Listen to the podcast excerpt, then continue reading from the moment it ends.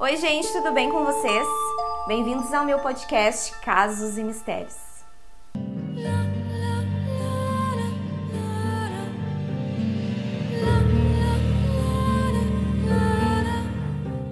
Oi meus misteriosos, sejam muito bem-vindos a Casos. Hoje eu vou contar para vocês uma história sobrenatural que ocorreu e que ocorre lá na Espanha desde os anos setenta e que até os dias de hoje permanece um mistério. Hoje eu vou contar para vocês aqui a história das faces misteriosas que surgiram lá em Bélmez, lá na Espanha.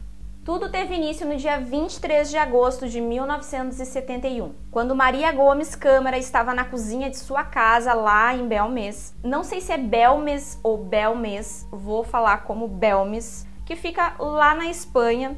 E essa senhora, essa dona de casa, estava lá na sua cozinha quando, de repente, ela reparou que tinha uma mancha no chão. Essa marca, né, que ela notou no chão da, da sua casa, da cozinha dela, ela reparou que parecia muito com um rosto humano. Só que, após aparecer esse rosto, outros rostos, né, ou formas que talvez parecessem com rostos, começaram a surgir pelo assoalho da casa dela. Começou a se espalhar esses boatos aí pela vizinhança e muitos vizinhos começaram a ir na casa da Maria para ir lá ver que, que fenômeno que poderia ser esse, se realmente poderia ser um fenômeno. E o filho da Maria, supondo que talvez, né, e acreditando que talvez fossem realmente rostos que estavam aparecendo no chão da casa deles, decidiu cessar aquele contato, cessar aquelas aparições e decidiu cobrir com um cimento. Então, quando ele viu que estava aparecendo muito, as pessoas começaram a visitá-los, ele começou a cobrir tudo que ele podia ali com cimento para acabar com aquele burburinho todo.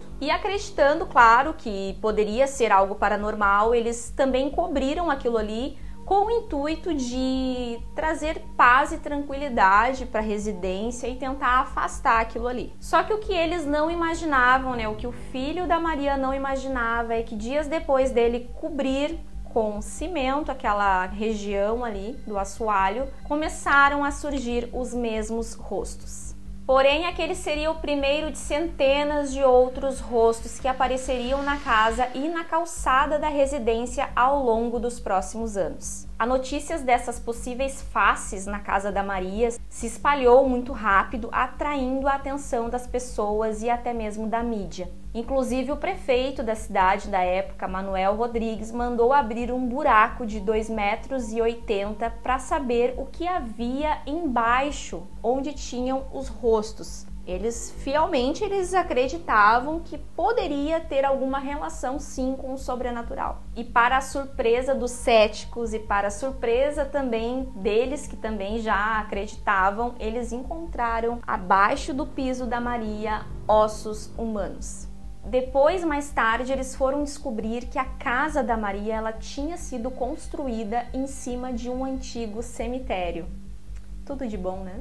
E quanto mais eles cavocavam e cavavam a história daquele local e da casa da família, mais coisas sinistras eles descobriam e que poderia justificar aquelas aparições no piso da residência. Eles conseguiram descobrir que no século quinze vivia ali um homem que fazia cruéis sacrifícios de mulheres e crianças pequenas. E assim a história das faces de Bélmez foi tomando uma grande proporção e pessoas de várias cidades, vários países começaram a querer visitar a casa da mulher. Em torno de dez mil pessoas turistas passavam pelo local para tentar ver se aquilo mesmo uh, se tratava de desenhos, se se tratava de algo sobrenatural ou se seria uma pareidolia, que eu vou ler para vocês aqui o que, que significa isso. Pareidolia é um fenômeno psicológico comum em todos os seres humanos, conhecido por fazer as pessoas reconhecerem imagens de rostos humanos ou animais em objetos, sombras,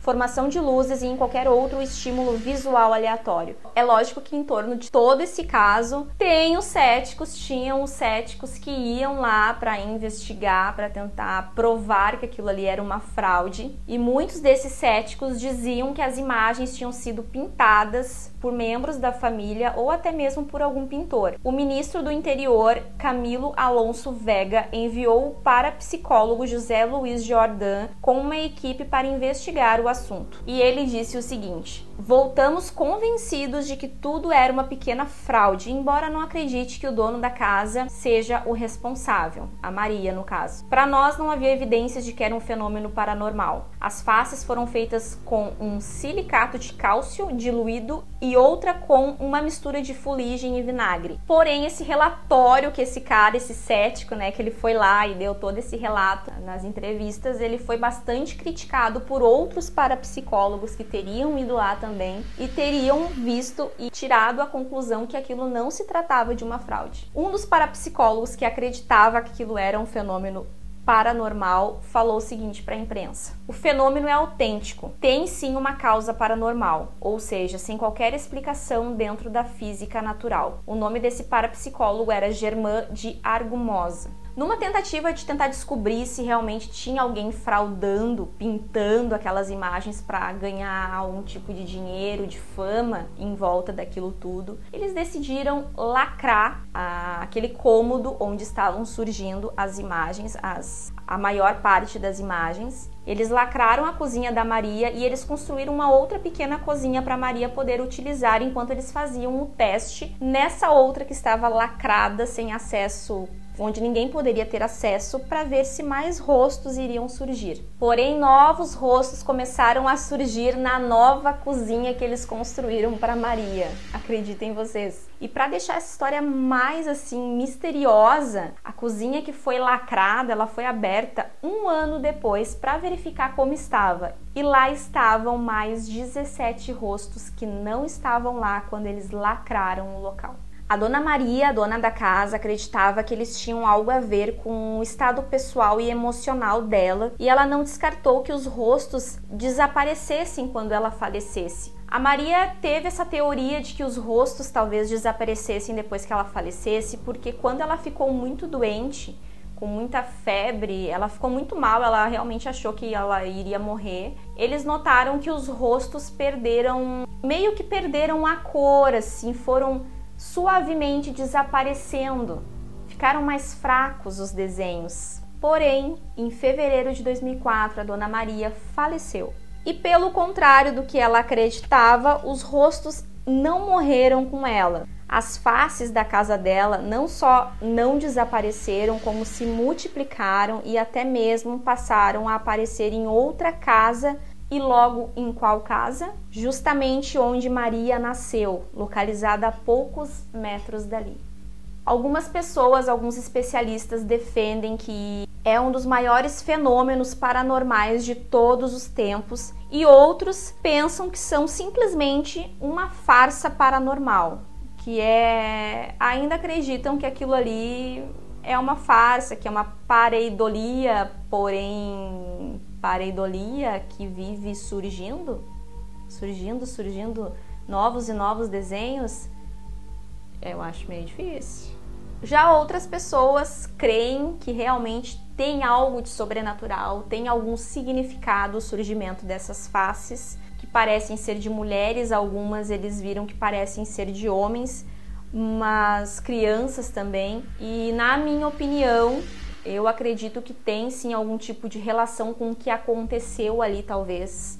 Talvez poderia ter sido realmente um local onde muitos inocentes poderiam ter morrido, quem sabe, e pelo fato de terem morrido, talvez teriam sido enterrados ali, como eles acharam alguns ossos e nunca foram encontrados. De repente, seria uma manifestação de um tipo de pedido de socorro, mas um socorro no sentido de encontre, né? Encontre, uh, cavem, né? Nos encontre para que nós possamos partir.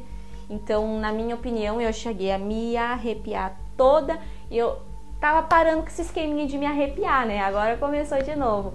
Hoje a casa da Maria, né, que era da Maria, encontra-se disponível para visita, então hoje, até hoje, muitos turistas visitam o local para poder ter contato, né, para poder ver com os próprios olhos as manchas que ainda permanecem até hoje lá. Algumas pessoas que vão, que acreditam que se trata de algo sobrenatural, inclusive acendem velas para as possíveis almas que estão lá. E vocês, qual que é a opinião de vocês sobre esse caso? Será realmente que é um fenômeno muito estranho de pareidolia que vive surgindo?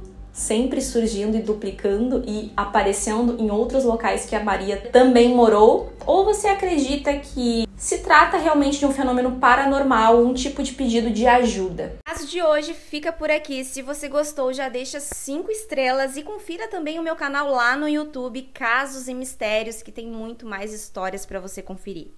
Um beijo!